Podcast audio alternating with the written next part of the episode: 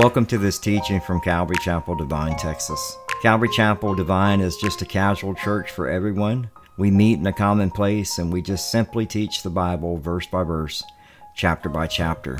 One of the things that we do emphasize is the sun, salt, and light. We want you to know and grow in the Son, Jesus, but be the salt and the light in this world. If you'd like to get more information on the church, we meet on Sundays at 10 a.m., on Wednesday nights at 7 p.m. You can either come in person or watch online, but you can also submit a prayer request, or if you have any questions about the church at all, you can just go to our website at calvarydevine.org. That's calvarydevine.org. Here's today's teaching. Nehemiah chapter 11, verses 1 to 36. I entitled this uh, Living and serving in the city. Living and serving in the city. Uh, last week we kind of left off as um, we found out that the, the people were set out to, to take care of the house of God. One of the things they said in the last verse is, We will not neglect the house of God. Uh, but now they must fill the city. And so that's where we're at with this. And so let's go ahead and pray and we'll get started and, um, and dive into Nehemiah chapter 11. We're almost done with the book already. So Let's pray. Father God, we thank you so much for uh, tonight. We do pray for uh, for each person here. We ask that you be with them, uh, allow them to be at rest, allow them to be uh, at peace, allow them to to be ready to hear from you. Um, and and we do cry out, Lord, uh, for our nation. Uh, we we are your people, and and we pray for our city here in Devine, and and just pray for uh, just an awakening, Lord, uh, to happen uh, within the believers, and and um, and we just ask, Lord, that you just continue to, to move in this church. We pray for the the things that are, are being worked on in uh, in in the, the next few months, and uh, and for the Cactus Fest as well. And we pray for Marcus and their family and, and this building. We thank you for them. We ask that you just continue to bless them and, and bring people here. Um, and and we thank you. We, we pray for application in your word tonight. Um, you know, I at the end of the day, Lord, we we come to a very uh, long list of names as we get into this, and, and sometimes it's easy to check out. And and so I pray that we're we're all attentive and ready to hear from you. And we ask that in Jesus' name, Amen.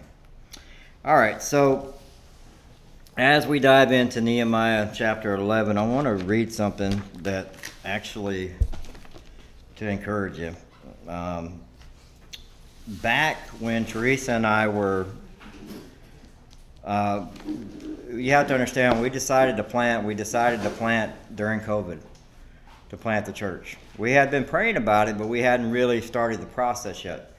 And so as we as we um, starting the process, one of the things that we, we struggled with is um, where and, and how that was all going to take place and, and how that was going to happen.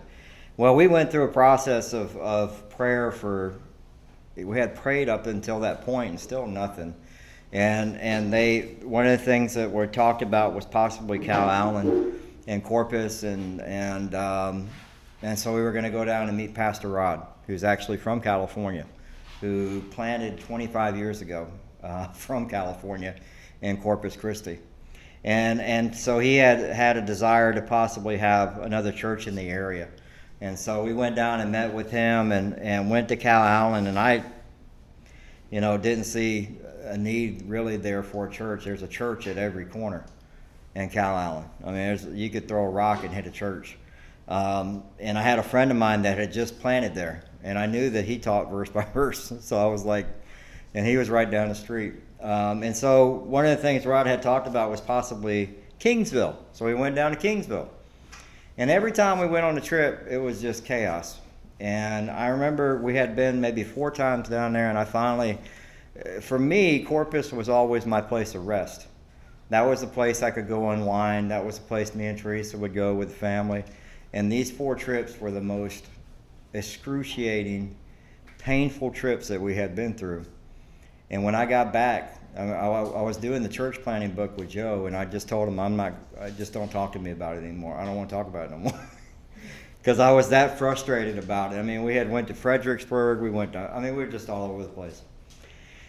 And the verse that came to me was actually as in our daily reading uh, was in Isaiah chapter 37, verse 15. And I wrote in, the, in my Bible, uh, write it down, lay it before the Lord. And and you know, as we talk about the city, uh, one of the things I love about this verse is, is Hezekiah's prayer, and it, and, and as Isaiah chapter 37, verse 15, it says, uh, Then Hezekiah took the letter from the the hand of the messenger and read it, and he went up to the house of the Lord and spread it before the Lord. Hezekiah to the Lord, saying, O Lord of hosts, the God of Israel, who enthroned above the cherubim, you are the God, you alone, of all the kingdom of the earth. You have made heaven and earth. Incline your ear. And I just remember at that moment, I was like, I need to write it down. This is why I talk about the prayer requests. So I wrote it down. And I found this today and I was like, okay, this is what I wrote down. Prayer for church plant. Where? Well, that's happened in Devine. So God answered that prayer, right? Uh, a time and uh, to leave. When we're going to leave? When, are, are we? When do need, we need to meet new people in the area? Well, that's happened. Uh, one of the things that we need a building, a place to meet. That happened. And it's just been one thing after another that's been answered off this. And, and at, at the same time, it's just a reminder to us that it's not uh, the work that we do, it's the Lord's work, it's the Lord's church.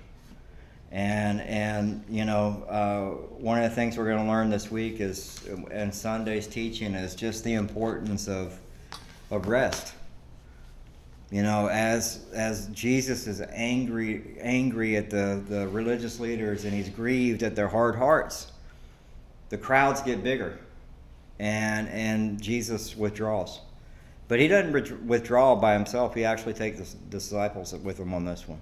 And we'll talk about that this week. But it's important for us to remember that the work that we do in the city is important. The work that we do here in Devine is important. Uh, we all, I think, here, every one of us that are here, uh, we've been blessed to have everybody kind of just jump in and help out. Um, but one of the things that I do believe is like there's a work that needs to be done in the city. We can feel it. And, and that's what we need to continue to pray for. So, you know, last week what we saw is in Nehemiah, they, they were dealing with the house of God, the temple, and getting everything set for worship, uh, getting all the people in place and everything that's needed. And this week, what, what we have now is the focus turns to the city. It's an empty city. Uh, they, there's nobody really living there. So the people had been uh, taken into captivity, and, and, and the temple had been rebuilt. But now Nehemiah comes back and, and he builds the, uh, the wall within 52 days, and the people of God begin to return. And what we see is revival has started to happen. And, and as we get into Nehemiah 11, one of the things that, uh, that I love is you're going to see the mention of God's holy city, Jerusalem. And we're going to talk about the importance of that city today and why, eh, you know, just everything that we see with the anti Semitic, it's just crazy. It shouldn't be happening. Um, and it's just sad, but it just goes to show you that there's a, a the enemy already knows where everything's going to go down and and the center of the world is Jerusalem, not America. We need to wake up to that. It's not America. We're not in the final, the final scene. We're not even mentioned.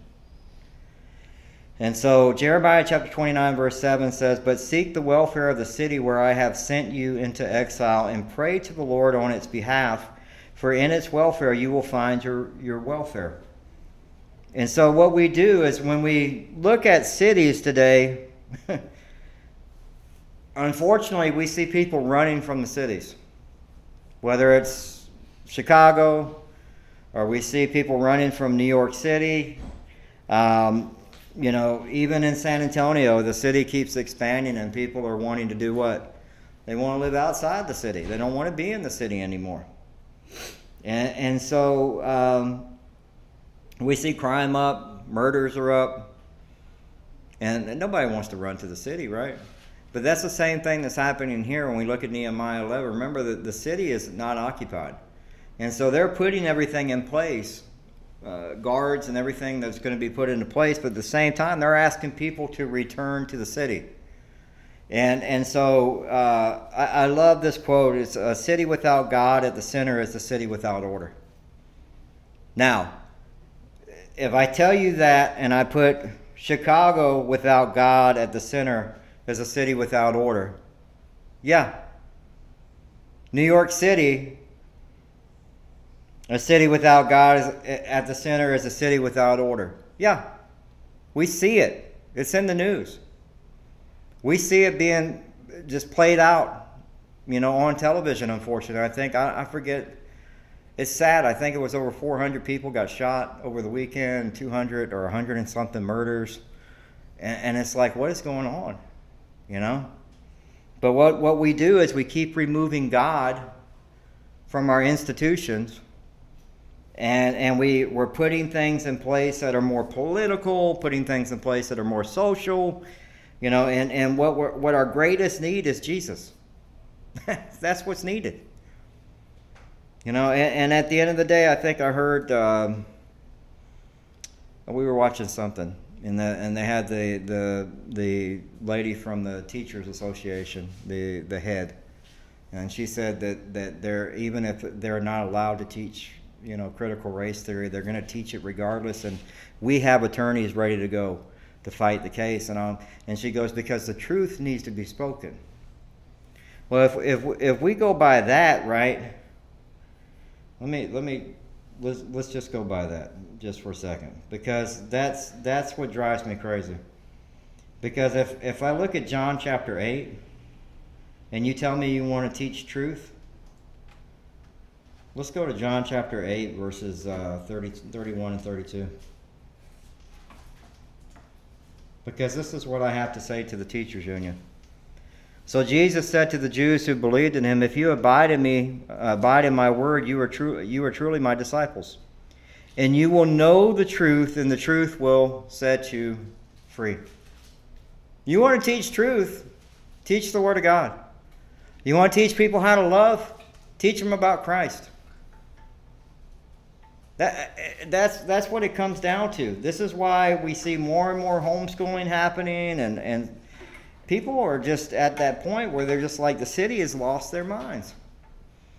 But we need to be involved in the city because people need Christ. And that's the hard part. Because as much as Jesus looked at those religious leaders with the hard hearts, and he was angry and grieved, they needed Christ. And we need to be able to, to, be, uh, to be a voice for the Lord.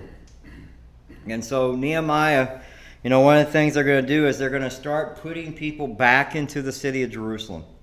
And so in verse 1, it says, Now the leaders of the people lived in Jerusalem. So all the leaders decided this is where they're going to be. The leaders decided this is where we're going to be. And, and one of the things that we need to remember, and this is even for our youth that are here, in 1 Timothy chapter 4 verse 12, Paul told Timothy this. He said, "Let no one despise you for your youth, but set the believer as an example. You're the example. In speech, in conduct, in love, in faith, in purity. But we need to be that too. Right? I can't be that example and not be that example for my own kids. I have to do I have to do what I've been been called to do, which is to lead by example. And we see in Nehemiah chapter 11 verse 1 that the leaders are, are hey we're going to live in Jerusalem. And as a leader we have to model truth and teach it. So who's a leader? you all are. And I, I hate to shock people, right? But he's telling Timothy, you know, but set yourself, the believers, as the example, as an example. That's everybody. We're all followers. We're all supposed to be the example. And so, one of the things that we do is, is as leaders, that's every one of us, but we should be conducting ourselves in an example of speech and conduct in love, faith, and purity. But where do we do it? Well, home, work, your neighborhood, and even in the city. wherever you go. You're the example. We, we need to act like we're the example. You know, and, and that's the same thing we're supposed to do here in Devine. We're supposed to uh, be the example. We're supposed to worship God and teach the Word. We, we live that out at home. In Isaiah chapter 40, verse 8, it says, The grass withers and the flower fades, but the Word of God will stand forever. Even when you're in heaven, you'll still be learning the Word of God. It stands forever. It's not going away. No matter what they try to do, no matter what they try to say, the Word of God is not going away. The church is not going away. It may have to go underground, but it won't go away.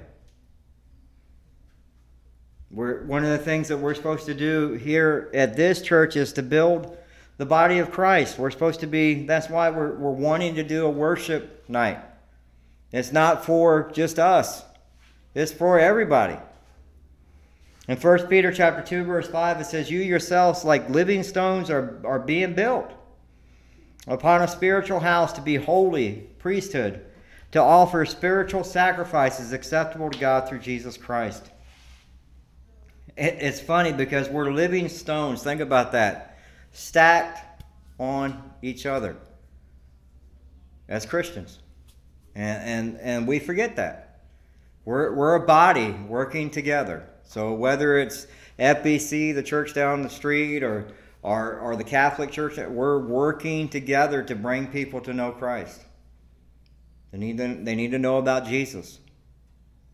You know, without all the the uh, worship of saints and all that stuff. But you know, but we are they. We have to remember that we're, we're living stones being built together. First, uh, First Thessalonians chapter five verse eleven says, "Therefore encourage one another and build one another up, just as you are doing." So one of the things that we're supposed to do is encourage each other to build each other up. That's that's part of uh, of, of being a leader. And then lastly, one of the things we do is we serve the city. Instead of running from the city, we should be running to the city. And I talked to you all about the needs that they have at the Devine Food Pantry. That's something that, you know, hopefully we'll be able to. I told them once we get past, we got a, you know, a couple busy weeks, and then hopefully we'll try to find out more information, try to get plugged in, me and Teresa, and see what it's about, and serve a little bit and let y'all know about it. Yeah, but at the end of the day, we have to be involved, whether it's within our families, whether it's within our neighbors, you know, all that wonderful stuff of fellowship. It's, it's to build each other up, to encourage each other. If we only see each other on Sunday, or we only see each other, you know, once a week, we don't know how somebody's doing. You know, at, at the end of the day, it's living life together as believers. Uh, one of the things that, that I love is like going on vacation. Sometimes I go on vacation with, with other believers, people that I know are going to hold me accountable, that are, I can pour out and say stuff to without having to go, oh, well, wait a minute. right? Now, I can I can sit down and, and, and have dinner with somebody, you know, uh, Joe or Sheila, or I go with Court and Donna, and we're planning on going with Wayne and Sarah. We got Matter of fact, that that's something that's got to be. So tr- a good thing is Glory's going to watch the kids, and we're going to dinner, no dishes, and they got pizza waiting on them, and they're going to watch a movie or something. So they'll have some games and movies and stuff. If y'all, we got to work all that out. See, but there's fellowship. That's part of it. We we live life together as believers. Um, and, and so, but we also have to be within the, the, the area that God has put us in.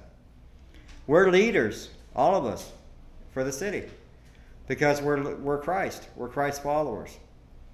And, and so at the end of the day, we're all supposed to be the example. Psalm 107, verse 35 to 36 says, He turns the desert into pools of water, a parched land into springs of water, and there he lets the hungry dwell and they establish a city to live in. It's God. You know, hopefully, what will happen is Christians will pour back into New York City and start preaching Christ because people are trying to figure out what's going on. Same thing with Chicago. They have some of the strictest gun laws, and yet they have the most people getting shot, I think, in the world right now. It's one of the most dangerous places in the world, in the United States. And, and so, you know, the church has a responsibility. So, one of the things that we we want to do is, is we want to continue to, to grow in, in the city, but at the same time, raise people up to go further and beyond Devine at some point. You know, as, as leaders, we want to be able to hopefully send people out one day. It says in, in verse the rest of verse one, it says, And the rest of the people cast lots to bring one out of ten to live in Jerusalem, the holy city, while nine out of the ten remained in other towns. So what happened is there wasn't enough leaders to move in to, to populate the city, so Nehemiah had to have them cast lots. Uh, casting lots is an easy way to remember is just like a lottery. That's a way that uh, we would understand it. Uh, and and so we remember they had this struggle back in Nehemiah chapter 7, verse 4. It says, The city was wide and large, but the people within it were few, and no houses had been rebuilt. They hadn't had anybody in the city. So they got a, a wall, a temple, and pretty much an empty city. Nothing's there. Uh, and and it reminds me of, of we matter of fact somebody sold their land by us and there's fixing to be a ton of houses. There's a wall that went up, and it's empty inside, but you can see where they're putting everything in. And I'm like, oh Lord, there's going to be a lot of houses here, and that that's what happens. But right now it's empty. You don't see you don't see the houses yet. And so what they do is they drew straws. So they had approximately about 50,000 people in the region. And so about 5,000 would have been called. And, and another way of looking at it in the country, we would pick straws. That's something we used to do, you know. And and so whoever got the shortest straw, you were going. And and even with that, out of the approximately fifty thousand people were were in the region, five thousand were needed uh, to hold residence in the holy city. Now, one of the things that that's important about casting lots in Proverbs. Um, Proverbs chapter 16, verse 33 says, uh, The lot is cast into the lap, but its every decision is from the Lord. So even though we say it's a lottery, they believed when they cast lots it was God's will that was being done.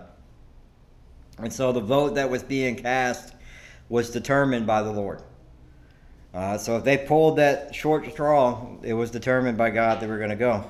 Uh, one of the other things that we see is that it talks about Jerusalem, the holy city. It says, And the rest of the people cast lots to bring one out of the ten uh, to live in Jerusalem, the holy city, while the nine out of ten remain in the other towns. Jerusalem, the holy city, Psalm 87 2 says, The Lord loves the gate of Zion more than all the dwelling places of Jacob. The Lord has a special place for Jerusalem, and so should we as believers. Uh, and, you know, one of the things I love is, is you know, they established Jerusalem as a, a city. And we actually put an embassy there. You know, that was a big deal. And, and, and as a nation, Jerusalem and Israel are very important. The, the, uh, you read Ezekiel chapter 38, it talks about Armageddon. That's where, uh, in Israel, where that's going to go down. Um, the final, final war, the tribulation after, you know, we'll be pre trib, so we're gone. But when the tribulation and, and Armageddon happens, um, you know, God will win the war. He already has victory. So if you got to, I think Billy Graham used to say, I've read the last page of the Bible, I know what's going to happen. We're okay. We have victory. And, and so, you know, we'll see Jesus in his 1,000 year reign and his throne in Jerusalem. That we get to be. So everybody's going to Jerusalem, whether you've been there or not. You'll be there at some point. You know, if you go before that, you know, it's I know a lot of people make those trips to Jerusalem, but at some point, as a follower of Christ, you will be in Jerusalem. And then, uh, you know, the other thing that we, we know is that um, as we look at Jerusalem, it's going to be uh, the final rebellion will happen, but there'll be new heavens, new earth, and the new heavenly city called the New Jerusalem. So Jerusalem is, is at the center, the epicenter of, of what is happening in the world. That's why it's always in the news. Something's always going on in Jerusalem and Israel. It's God's holy city. So you don't think the enemy is going to constantly bring attack to them. And, and so the last thing that we want to do as a nation is, is, is turn from, from supporting Israel. Uh, it's not going to end well. And so that's why when we when we see you know the stuff with the anti-Semitic stuff that's been going on, we have to be that stuff needs to be fixed and, and taken care of. It shouldn't be happening, and it's sad because it's people in Congress. It it, it shouldn't happen, um, but yet it does. It just goes to show the the depravity that we're in as a nation. Uh, you know, I think even just this past week, just everything that was just celebrating Independence Day, how they made that a big, a big mess, and and it's, I, I know guys that died for this country. They gave their lives. They're, you know, at the end of the day, it's like, I've said it. We're not a perfect country. we aren't. And Lord knows we don't have perfect leaders. Right? But, but we try, and, and what we should be doing is seeking a perfect God and, and praying for our, our country. So, uh, and, and praying that we continue to support Israel and the people of Israel. We, we know in uh, Abram that when he takes that step of faith, it's the same thing that happens with the, these people that are going to be taking this step of faith. They're going to leave everything to go to the city they're leaving their home, their friends. Some of them are leaving their businesses. Some of them are leaving their land to go do what God is calling them to do and take that step of faith to do it. And, and it's, it, it's not easy. It's not easy. If it was, everybody would do it. You know? Everybody would do it. Genesis chapter 12, verses 1 through 4 says, Now the Lord said to Abram, Go from your country and your kindred and your father's house to the land that I will show you, and I will make you a great nation, and I will bless you and make your name great so that you will be a blessing. I will bless those who bless you, and this is what we need to remember. I will bless those who bless you, and him who dishonors you I will curse. And in you all the families of the earth shall be blessed. So Abram went as the Lord told him, and Lot went with him, and Abram was 75, year, 75 years old when he departed from Haran. And, and, and so he takes the step of faith, and that's what these people are doing. They're taking the step of faith, and they're going back to populate the holy city. And if you look at Jerusalem now, there's probably not a place you could put anything. It's so crowded. And that all started with Nehemiah. That's how far back that goes. Now, that's an amazing part of Scripture. It says in verse 2 And all the people blessed all the men of, uh, who were willing and offered uh, to live in Jerusalem. So they, they trusted it was going to be uncomfortable. Uh, and God's going to do that to us sometimes. There's going to be times when you, uh, in order for you to grow, you have to go sometimes. You have to you have to be stretched. You have to get outside the, the normal comforts, right? And, and so serving God can, can be hard at times. You, you get pulled and stretched, and, and you know, at the same time, it's, it's to help you grow. It's to help you grow. And, and they're going into a, a city that doesn't have a government set up, they don't have a police, right? They're, they're going to a city where there's no elected officials, right? In Exodus chapter 35, verses 20 and 21 says, Then all the congregation of the people of Israel departed from the presence of Moses, and they came, uh, everyone whose heart stirred him, and everyone whose spirit moved him, and brought the Lord's contribution to be used for the tent of meeting, and for all its service, and, and for the holy garments. And I love this because when you look at verse 2, you see in, in Exodus, everybody was excited and wanted to do what God was calling them to do. They, they heard the invitation and they were going to do it. And so anything that we do, there's going to be a cost, especially anything we do for the Lord.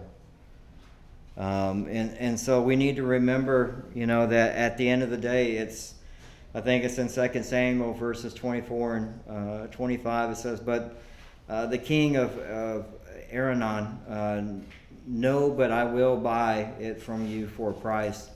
and I will not offer burnt offerings to the Lord my God that cost me nothing. And so David, they were going to give him this land, and David said, No. I'm not, I'm not giving up burnt offerings that cost nothing. And so for us, and, and even for the people of Nehemiah, they were taking a step of faith, and it was going to cost them something. It cost them their, their family, their friends. Uh, they moved from all of the comforts that they had to come to a city that they had no idea what it was going to be like to be in. It took a step of faith. And so that's the same for us. You know, at the end of the day, we need to be uh, understanding that there are going to be times when we're going to be stretched and we're going to be asked to do and go, and, and, and it's going to cost you something. But they, I, I love that they offered it willingly. Because it says, and, they, and the people blessed all the men who willingly offered to live in Jerusalem. So they offered themselves willingly to go do this. And, and, and for us, it's, it's like at the end of the day, it, man, there, there is going to be a constant war that happens when you take that step of faith to leave. Because that's where the spiritual battle, battle is. And, and what, what happens is the devil don't want you to, to go do that. And so he's gonna he's gonna make it really tough for you to go out and, and take that step of faith. He's gonna want you to stay in that comfort sometimes. Because he would rather have you over here than have you go do something new for the Lord. Because look, it was hard for us to leave. I, I was comfortable. I, I, even told you, I, I mean, I could just retire with you. I'd be fine just retiring. But I knew I had this calling that I needed to take the step of faith and do. And I, I figured me and Teresa, this is me, my my wonderful wisdom. I don't have much of it at all, but I was thinking in my head, I, we'll probably do it for a year and it'll be over. I don't know. You know, I said, let's just do it because this is what God's calling us to do. And so when we say yes, understand that you're entering into a war with the devil. He, he's you're on his radar. Um, and, and so, but we need to remember that even though there's a cost for us doing it, that Christ has the victory. We just need to take that step of faith. Yeah, and I mean, each of us are, are from different parts. I'm not from here. Y'all are not from here. Y'all are from California, and I'm from Georgia. Court, I'm not sure where you're from, bro. Where are you from? New from? Mexico. New Mexico. I knew it was New Mexico. Green chilies. And so we're all from different parts, and each one of those moves were hard. And even being here, you know, there are times where we're like, man, I, you know, who else is going to show up? Is there going to be anybody to be here? They'll come. I mean, at, at the end of the day, we just got to keep praying and, and understand that there are going to be people that will, uh, you know, have to take that step of faith to come to church because we have to do that sometimes too. And you hear about all these different variants and all this different stuff, and it's like just turn that stuff off for a little bit and, and seek God and see what He wants to do in your life. You know, because each of us have a calling, and, and we need to answer that call. And that's what that's what these people were doing in Nehemiah. They're they're gonna they're gonna go into a city and populate the city. But I love the list of people that they give, and and I'll, as we go through this, we'll go through it pretty fast once we get past this verse here. But in, in chapter three, we saw a list of workers who worked on the wall. And then in chapter 7, we saw a list uh, of people that went back to Judah under the leaders of Zerubbabel. Because remember, the king stopped the work uh, for Ezra, and, and they had to go back. So the temple was done, but the wall was never complete. And then in chapter 10, we see the seal of the covenant with God. That was a list of the people that signed the covenant and, and last week. And then next week, we'll see a list of the priests and the Levites. And so, uh, as we speed this up here now, as, as we go in verse 3, it says, The chiefs of the province who lived in Jerusalem, but in the towns of Judah, everyone lived on the property in their towns Israel, the priests, the Levites, the temple servants, and descendants of Solomon's servant. So, one of the things that's pretty crazy is like when you actually look at the development of, of where things are going, in in 2050, every over 75% of the population will live in the city. Now, if you think about it, 2050, this will be San Antonio. It's probably. Because the way it's pushing out and pushing out and pushing out, you know, it's just growing. But think about that. Nearly, never, nearly 75% of the people will live in a city.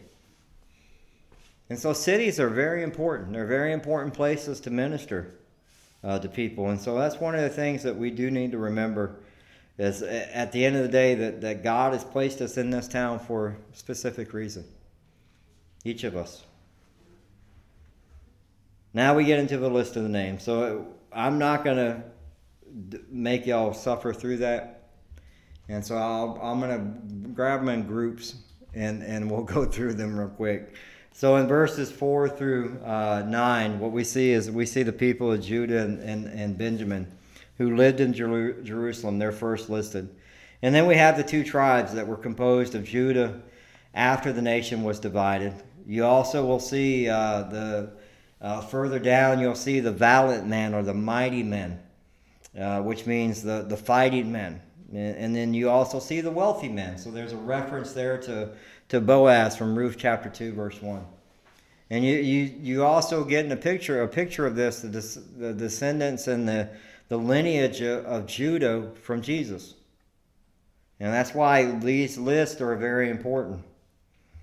Uh, and, and it goes back to, to Ruth chapter 2, verse 1. Now Naomi had a, a relative of her husband's, a worthy man of the clan of Elimelech, whose name was Boaz. And then we see in verse 4, uh, chapter 4, verses 16 and 7 and then Naomi took the child and laid him on her lap and became uh, her, his nurse. And the women of the neighborhood gave him a name, saying, A son has been born to Naomi. They named him Obed, and his father Jesse, and the father of David. And so we see, you know, uh, the priest. Hakin are, are, are uh, it's, uh, of the priest in verse 10, that's actually a descendant of Boaz that's listed, which is a tie to uh, to Jesus as well. And then verses 10 through uh, through 10 and 12, we find the groups that are mentioned. Those are the priests. Uh, there's some 822 people that were willing to go work within the temple that were coming back. So that group was the uh, they supported the work of the temple. In verses 13 and 14, that's where we see the mighty men of valor. Lord knows we can use some of them. Those are listed from David. And so, if you think of mighty men, we, we think of. Uh, I was thinking of Gary when I when we wrote this. Remember how Gary talked about, you know, David slayed the giant, teaching the mighty men of David to what slay giants, and and so same thing here. We have mighty men that are going to uh, come into the city to protect the city. Um, and so for us, it's very important uh, to remember uh, and and for and for men generally, you know that we are, are called to be warriors, and and and we we need to be standing uh, for not only our families, for our marriages, uh, for our city. Um, it's okay to stand. I always say, I think the problem that I have is when we you know, if you want to go to a city council meeting or you want to, you have something that you need to say that you think is not biblically being done properly. Remember, I told y'all, let's say they had a decide to have a pride parade downtown. Well, I would actually we need to go speak at the at the at the city council at that point. But I need to do it in truth and love. I can't go there in my emotions and my feelings. And that's that's what's happening too much now anyway. It's like too much emotion and feeling. We need to be able to say what we need to say, but as men, we should be able to stand up and say, "Hey, this is not right." Uh, we need to look at this, and, and this is what God's word says. And but it, you know, nothing may come of it, but at least you went and stood. In verses 15 uh, through 18, we see those that are that did the outside work. Um, it says the chief of the Levites who were over the outside work of the house of God. Now, what is the outside work of the God? Any uh, that's the cutting the grass, so to say. Those are the people that took care of the lawn and the landscape of the temple. And very important, but at the same time, they they also were they did more than just that. They actually handled Uh, they judged and handled civil affairs. They did counseling, and they they also, um, you know, ministered to people in public. And so we see that. Uh, and I love that it says that, and the son Mattaniah, the the son of Micah. Uh, it says there, the son of Asaph, he, he was the leader of the, of the praise who gave thanks in verse 17.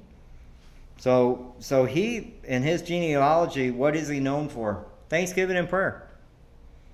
The principle of thanksgiving and prayer. Something that, that we need in our lives definitely daily is, is for us to, to have a, a desire to be uh, you know, be a, be a man of God or be a woman of God that prays. That's Thanksgiving. That we, we thank God that the house didn't get flooded this week, right? Or thank God the whole roof didn't get get a hole in it, right? It's just tiny one, right? We need to we need to be thanking God for the things that, that are provided that God does for us, man. And so I, I pray that we do that. In verses 19 through 21, it's those are the keep the guys who would keep watch of the gates. There were about 300 people that were appointed to guard the temple.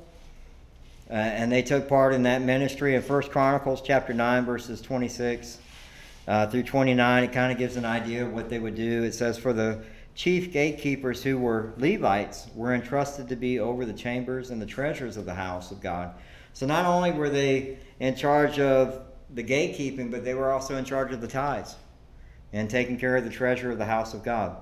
And they lodged around the house of God, for they uh, for on them they laid duty of watching, and they had charge of opening in the morning. Some of them had charge of the utensils of service, for they required to count count them. Uh, they they were brought and, and taken out, and others of them were appointed over the furniture, and over all of the holy utensils, also over the fine flour the wine, the oil, the incense, and the spices. So you see that they did so much more besides being the gatekeeper, right? And I think that's for us here. I, I, one of the things I love, and, and I haven't said thank y'all enough for everybody who just jumps in. It, the, for the production of putting everything together, you know, it's it's like it's so I'm so great gracious, and I love y'all and I thank y'all for helping, you know, because I know it's a sacrifice uh, if it was, if it didn't cost you anything, we wouldn't do it, right? It'd be easy, and and for, for us to, to step up and, and, and jump in, and, and I mean, it's that's one of the things that's been a blessing. Everybody just comes in and they just start start helping, and I, it's so easy when you're in a big church to get lost. You just kind of sneak in and sneak out, and and and and I've I've been I've seen that before. It happens. Verses 22 through 24 uh, finally, that's Nehemiah. It's, it's the fifth unknown. It's an overseer of Levites uh, in Jerusalem, a, a, man whose name was Uzziah. And, and so um, he also was a son of Asaph, the singer of the servants, uh, services of the house of God. So Asaph was actually from the clan. He would actually be a singer. And so he would, he would actually do uh, worship and, and sing for, for the glory of God. Exodus chapter 15, verse 1 says, Then Moses and the people of Israel sang this song to the Lord, saying, I will sing to the Lord, for he triumphed gloriously. The horse and his rider he was thrown into the sea. Do y'all know that's the first recorded worship song in the Bible? Exodus 15. It's a long one. It's, it's not, that's just a part of it. And then we see, uh, you know, one of the things that we need, uh, and, and I love is at the end of the day, is to be able to worship and um, I, I, for me, it's at the end. Of, I love it, uh, but at the same time, it's like we we have the pleasure of of being able to come, and, and it's not really till you get to the Psalms. When David started, he had a heart for worship. That's what David had, and and I mean, he wrote a lot a lot of psalms, uh, and and man, some of the great stuff to listen to is like Shane and Shane, the when when they just do the psalms uh, I think the Robbie Seay band is another one. They're out of Houston, and all he does is he has like three albums, and they're nothing but the Psalms. Yeah, beautiful, because one thing you, one of the things I love about when you do the Psalms is you're actually learning the Word of God, so you're memorizing it, and, and at the same time, it's so beautiful. The words in it are just amazing. And so it's it's just something for us to remember. So we went from Exodus, where the first worship song, not till Psalms, when we started seeing worship songs in the Bible. Uh, and so that, that that was David that really orchestrated and wanted that. And so Asaph is part of that, uh, part of that ministry that David sowed into and said, hey, we need to do this. We need to have singers and, and people who play instruments. And think about it in Revelation 4, uh, Revelation chapter 4, verses 8 through 11. I won't read the whole thing, but just think right now there's worship going on in front of the Lord. Uh, they're, they're, they're, they never cease day and night. Holy, holy is the Lord God Almighty, who was and is to come. They're, they're, they're worshiping God as we speak. And in Ephesians chapter 5, verse 19 says, addressing one another in psalms and hymns and spiritual songs, singing and making melody to the Lord with your heart. It's amazing because sometimes you can come in and, and one of the worship songs just really hits you. And you're like, man, I really needed needed to hear that, and that's what worship does. And so at the end of the day, that's why I played that first song. Teresa loves that song, but I love the words on it. You know, um, let there be light. You know, and, and especially in the city, let there be light. Open the eyes of the blind. It's it's just the words of it are really beautiful, and you can't go wrong with Paul Baloche. You, that's just a you know, I, I I'm not good at picking songs, so I just stick to my wheelhouse, which is what I know. So I always say Paul Baloche and Jared Anderson. Those are usually guys you can that has a lot of good stuff. Uh, so verse 22 through 24, it actually deals with Nehemiah. It's actually one of the things I love is Nehemiah actually states what the king of Persia did to help the ministry of the temple. So he actually says, hey, this is what the king did to help the Jewish people. Someone who was not Jewish, who had nothing to do with the temple, helps. And that's, that's awesome. So verses 25 through 31 actually verses 25 through 36. Uh, that division that actually deals with the list of the villages and the areas of the work. So this is where uh, the people were coming in from that dwelt in. They they list those villages. So they would have some people that worked in the villages, but would come in and do the work of the temple, but they didn't live in Jerusalem, and their names were listed. Can you imagine having your name listed here? Your name should be listed in the book of life. But I mean, it's amazing that, that all these people, all of them wanting to do God's work, all of them. And, and they cared so much about the holy city, God's city. And for us, so what tonight is our application? It's a, you know, as we get into next week, the first probably 20 verses are nothing but names, and, and but after that we'll get into the meat of it. Um, but for this this chapter for us, you know, one of the things I, I always ask people, are you being called to serve? Now, you, all of us here in some capacity are serving in some form. Um, but what I'm saying is, like, for us, even Lord knows we see the need for people being on the school board. we, didn't, think about that a couple years ago, right? There's a need to have Christians on the school board now, on the city council, those things. You know, there are other places. So when I ask you, about serving, I want you to think about this down the road. It's not necessarily at a church. We automatically think that. We can serve somewhere in the city. Right? There are places in the city that we can serve that would be beneficial. You could be a coach. And I know guys that are coaching in school that, that yeah, they can't teach biblical principle, but they live it out. They're an example and they're able to answer questions if the if the, the, the, the child has an answer a question about it they're able to talk about it but they, they're an example. So there's so many other places that we can be examples in the city. You know whether it's coaching you, you could do an art class. You could do an art class here you know teaching people how to do crosses or something and sharing the scripture as they do it. I mean there's just stuff that you could do. You need to all of us have something that God, but I tell you, when you step out to do it, it's going to cost you something. And I'm not talking uh, a physical cost. I'm talking it's you got to take the step of faith and do it. Lord knows I'm trying to find a flatbed trailer right now. It's driving me crazy because we need a stage for the worship night. So we're working on that right now. It's not easy. We've been looking. So James chapter 2 verse 14 says, "What good uh, what good is it, my brothers, if you say someone uh, if you someone says he has faith but does not have works?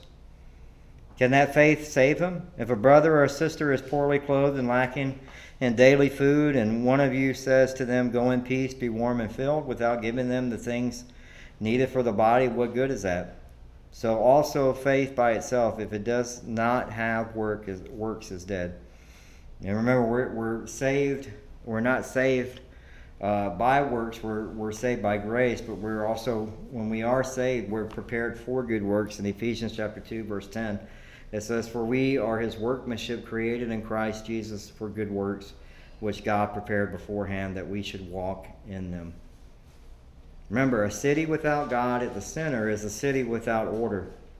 And so a city needs godly leaders and needs godly examples. Next next application. If is following God costing you anything?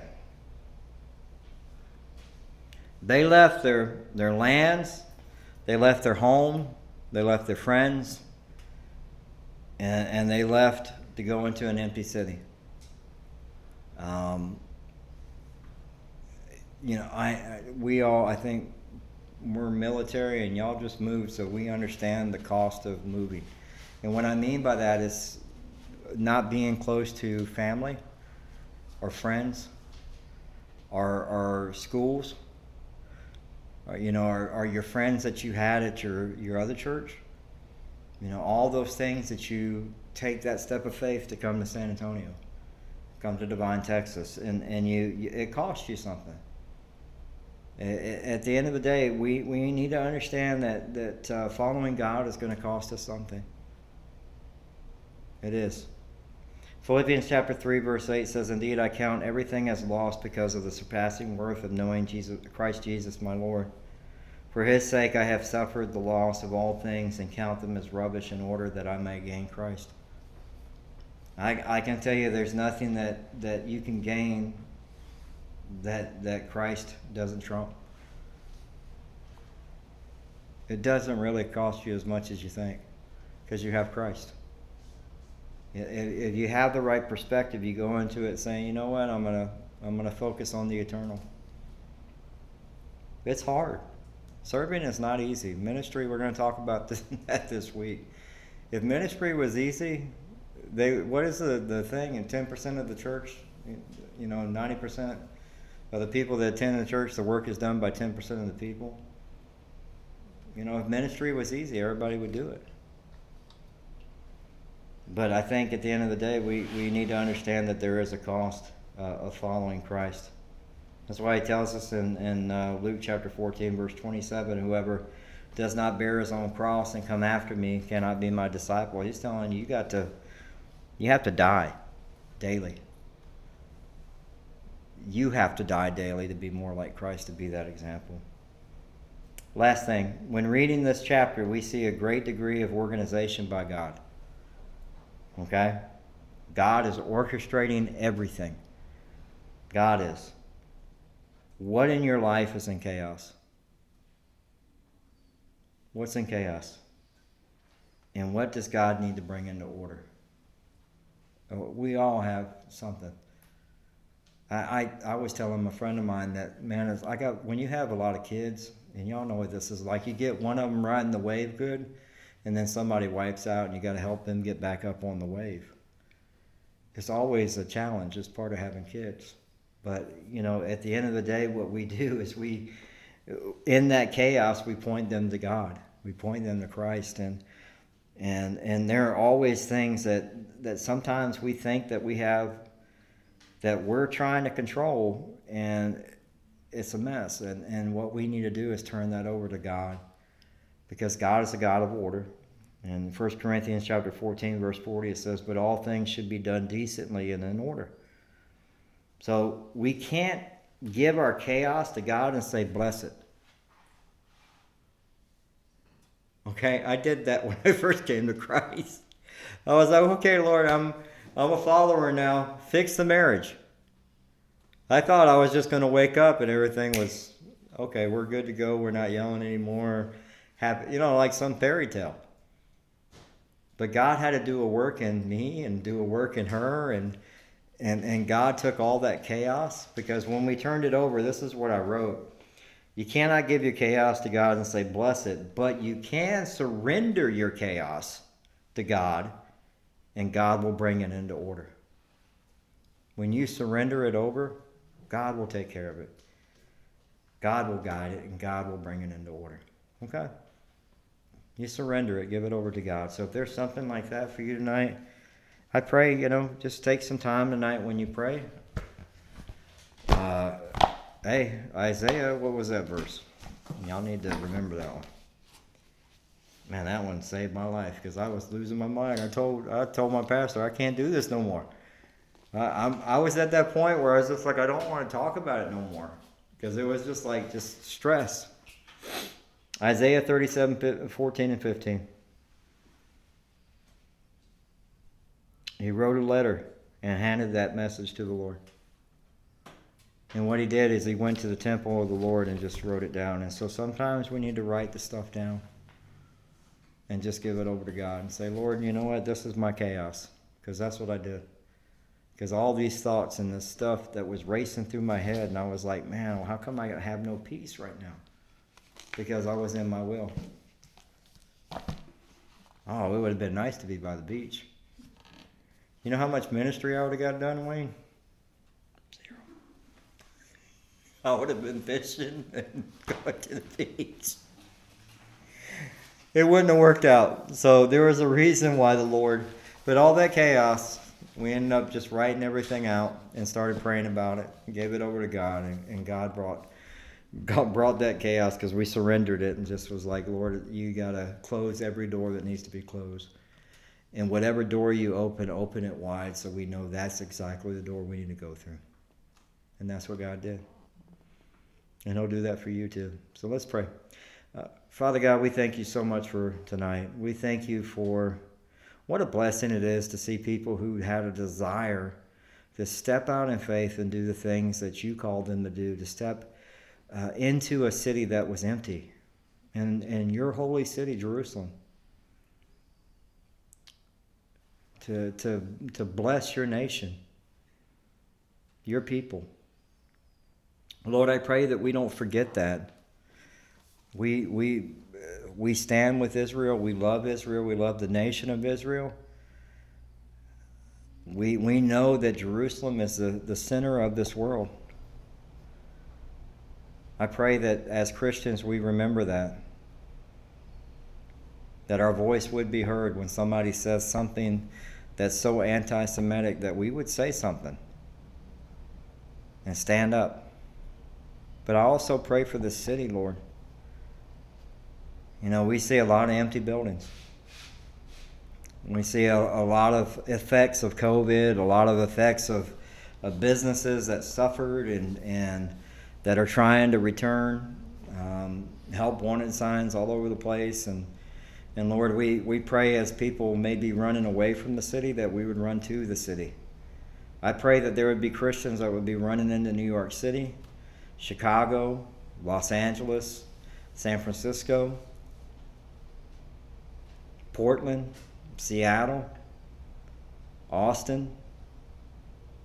Lord, let us be Christians that will stand for you, that will step out in faith for you. And Lord, use us here while we're in Devine. Allow us to be used here. We thank you, Lord. There are probably things that we all have that are, are, are something that's just seems stressed out or chaos is around it. Lord, I pray that we can surrender that over to you and seek your guidance and your direction. And, and whatever step of faith you need us to take, whatever calling you have on our hearts, um, I pray that you would you would help us with that. And I do pray for uh, for shots that are going to happen on Friday. We pray for those as well. Uh, just pray for for that pain relief and that that that uh, just uh, you know Lord knows that it's uh, it's not easy, you know. It's not easy dealing with pain. And I pray if there's anybody else, Lord, that's sick or, or, or struggling with health in any way, shape, or form, Lord, bring healing to their life. We're going to learn about you healing uh, disease and just your ministry just continues this, this Sunday as we go through the book of Mark. And uh, I, I pray, Lord, you know, for those that, that may be listening, that may be, I know we have one friend that just had surgery, and, and just pray for his recovery and just the healing. Um, we thank you, Father God. We, we thank you for uh, for those things that are a stomach strain instead of kidney stones and all that stuff that we think uh, as we read WebMD, thinking we're the doctor. I, I just pray, Lord, that we would uh, seek you and seek prayer and, and do the things that we need to do. And when it's time to go in, we go in. And uh, just pray for healing for those that are that are hurting. Uh, we thank you so much for today. I do pray for those that are here. Pray for the marriages and the families.